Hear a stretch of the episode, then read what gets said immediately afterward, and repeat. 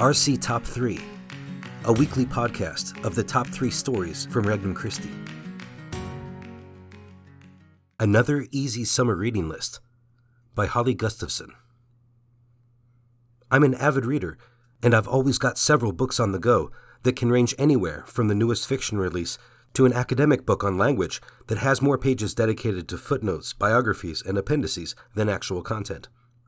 But during the summer, I purposefully lean towards lighter reads, books that I can stick in a tote and read on the beach, and can easily pick up and put down throughout a busy day. This summer, I'm focusing on books with good stories that are told in engaging and even gripping ways. Here's what I'll be reading, or rereading The Greatest Story Ever Told by Fulton Oursler. The storm was gathering its darkness now. The air of the Black Sirocco was getting murkier by the minute, with a rack of clouds and a dark floating vapor scudding across the sky.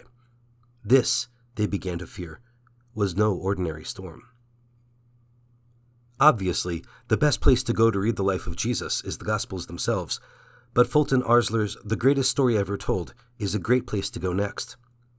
Oursler fills the events of the Gospel with detail and description, and the narrative reads like the achingly beautiful, harrowing, and heartbreaking story that Christ's life truly was. For once upon a time and long ago, it actually happened, says Oursler in his introduction, and the book brings the true events of the gospel to vivid life. The Hiding Place by Corrie ten Boom.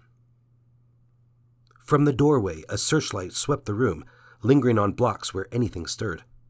Someone's elbow dug into my back. Another woman's feet were two inches from my face. How was it possible, packed so close, to be so utterly and miserably alone? Corrie ten Boom and her simple family of watchmakers were responsible for hiding and aiding the escape of many of their Jewish neighbors in their town of Haarlem, Netherlands, before they were caught and sent to the Ravensbrück concentration camp in Germany. The hiding place is the telling of her story, which, although full of brutality and loss, is ultimately infused with triumphant hope and joy. In This House of Brede by Rumer Godden. You have left your cigarettes, said the barman. I don't want them. Giving up smoking? Yes, said Philippa, and went out into the night. Philippa Talbot was a successful businesswoman with a rising career trajectory, and she gives it all up to join an order of cloistered Benedictine nuns in the Abbey of Brede in Sussex, in the south of England, but not before downing three double whiskies at the bar down the street before she goes in. That's as far as I've got so far, and I can't wait to read the rest. Welcoming the Sacred Heart Weekly Message for 6 8 2021. From Fire and Thorns, a retreat guide on the Sacred Heart of Jesus, by Father John Bartunek, LC. Dear fellow digital pilgrim, Pax Christi. In the year 1932, the entire world was in an upheaval. Europe was still desperately trying to recover from the First World War. Revolutions and uprisings were exploding in South and Central America and parts of Asia. Famine was devastating Joseph Stalin's Communist Soviet Union. A bloody civil war had just ended in Mexico, and one was soon to begin in Spain. Japan annexed Manchuria and was threatening the balance of power in the Eastern Pacific. Mussolini was in power in Italy. Adolf Hitler was advancing to power in Germany. And the stubborn worldwide Great Depression was continuing to devastate the international economy.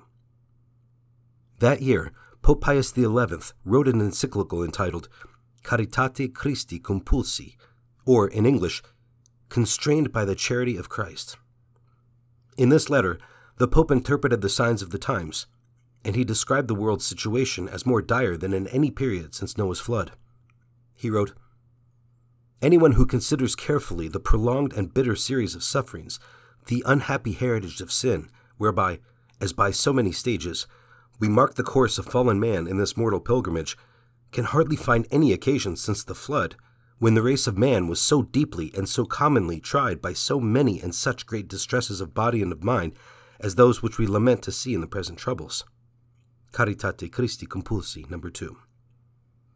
And what was the Pope's proposed solution to this cataclysmic situation? Did he call for political action, economic reform, and shrewd diplomacy? No.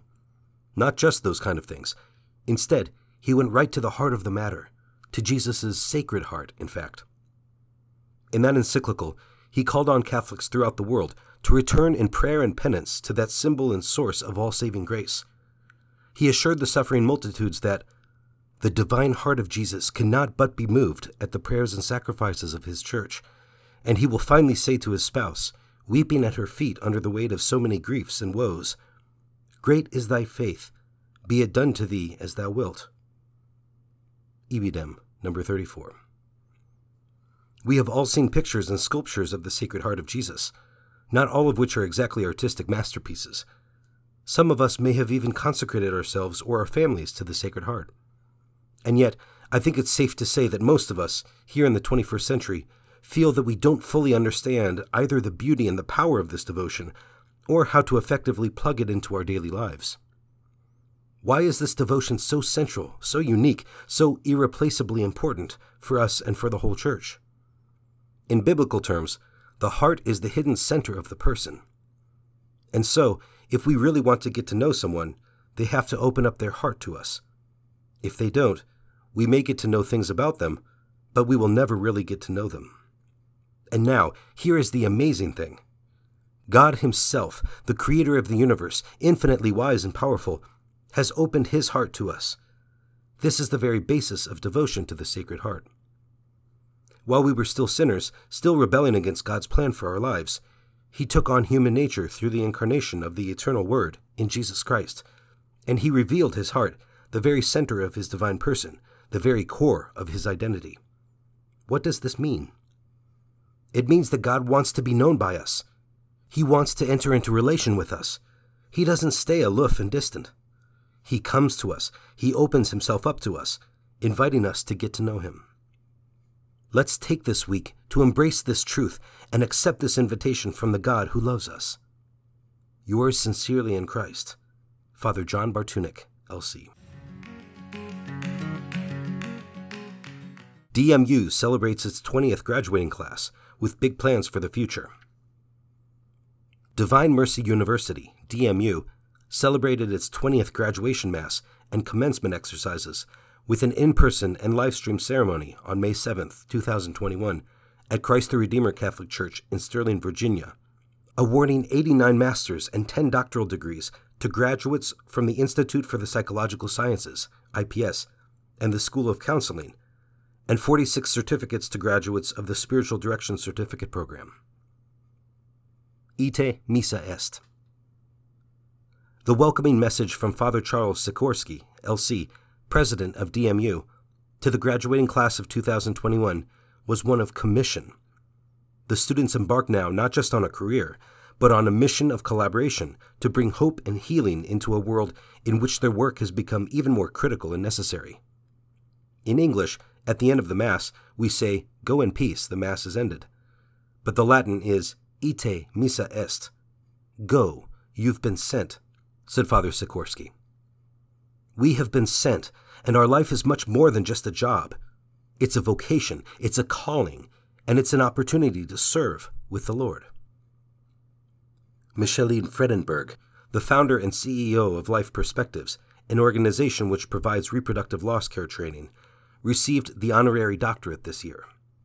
Life Perspectives provides training and resources to help hospitals, medical professionals, therapists, social workers, pregnancy centers, and community and faith leaders to offer hope, healing, and non judgmental care to those experiencing reproductive grief and loss. In the past year alone, Life Perspectives has helped over 73,000 men and women and has trained over 2,100 community leaders and healthcare professionals. Fredenburg is also the author and editor of several books and resources on reproductive loss, including Changed Making Sense of Your Own or a Loved One's Abortion, Hope After Loss, and Grief and Abortion Creating a Safe Place to Heal. Besides writing numerous articles and appearing on over 100 radio and television programs, in May 2010, Fredenburg presented reproductive grief care training to DMU staff, faculty, students, and alumni. As the 2021 commencement speaker, Fredenburg shared the journey that created the desire in her to seek to create healing spaces for those experiencing reproductive grief of any kind. As a young ballroom dancer at the age of 18, Fredenburg chose to terminate a pregnancy that she felt threatened her career. The consequences of this decision were devastating to Fredenburg and radically changed her life from that moment. With the help of professionals and trusted friends, she was able to grieve her choice and ultimately find peace. But her own experience opened her eyes to the similar pain and silent suffering of those around her. As I began to share my story in the hope of breaking this pervasive silence, men and women shared their stories with me, said Fredenburg. They taught me how to communicate with passion and empathy. They taught me how to listen. They showed me the depth of their shame and taught me how to create a safe place for them to tell their story, a place where their loss could be acknowledged, where they could begin to grieve, where they could be assured that their children would not be forgotten. For Fredenburg, to glimpse into the private pain of another, and to be trusted with such a deeply personal and stigmatized experience is a privilege. These are truly sacred moments, said Fredenburg to the graduating students of DMU. Honor them.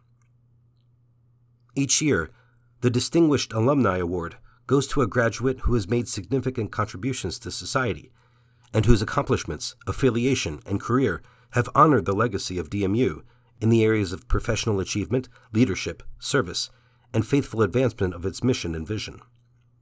This year, the Distinguished Alumni Award was presented to Dr. Gregory Gisla, who completed his doctorate at IPS in May of 2014. Dr. Gisla is currently the Director of Emergency Psychiatric Response and Patient Access at the Sutter Center for Psychiatry in Sacramento, California.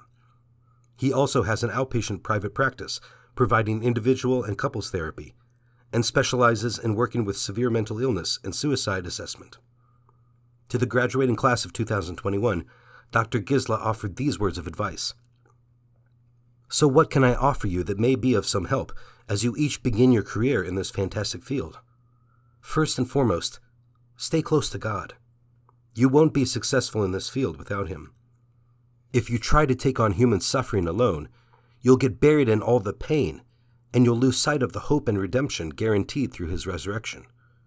Trust that He will give you what you need to be successful in this vocation. And this is a vocation for which the need has become more and more critical. Perhaps more than ever, People today have a need to be heard, to be understood, and most of all, to be loved, said Father Sikorsky to the DMU graduating class.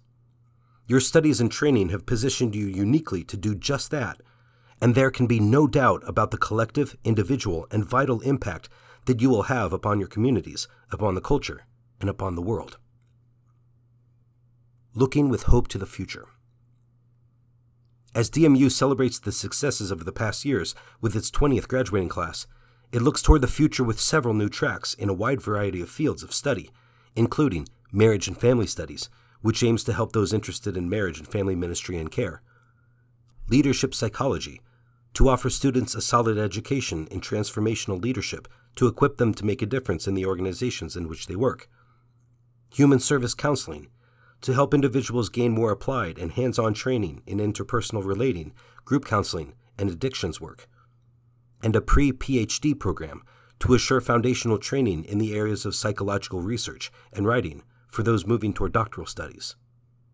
The new tracks were not selected at random. Last fall, surveys were sent out to current students, as well as alumni and other individuals interested in DMU programming, requesting feedback on their needs and interests. The choice of tracks is mostly a reflection of interest indicated in these surveys, as well as needs that we have observed over the years through advising and mentoring students on their capstone projects, says Dr. Julia Clausi, Program Director and Associate Professor at DMU. These new concentrations will help students get more specific training for their areas of work and ministry and broaden the impact of the Master of Science in Psychology degree by reaching individuals who need more specific training and might not have considered DMU for their education without these concentrations. These new offerings, which will be available for the fall semester, are just another example of how DMU takes the needs of its students and graduates to heart and embodies its approach to psychology as one that prioritizes the human person.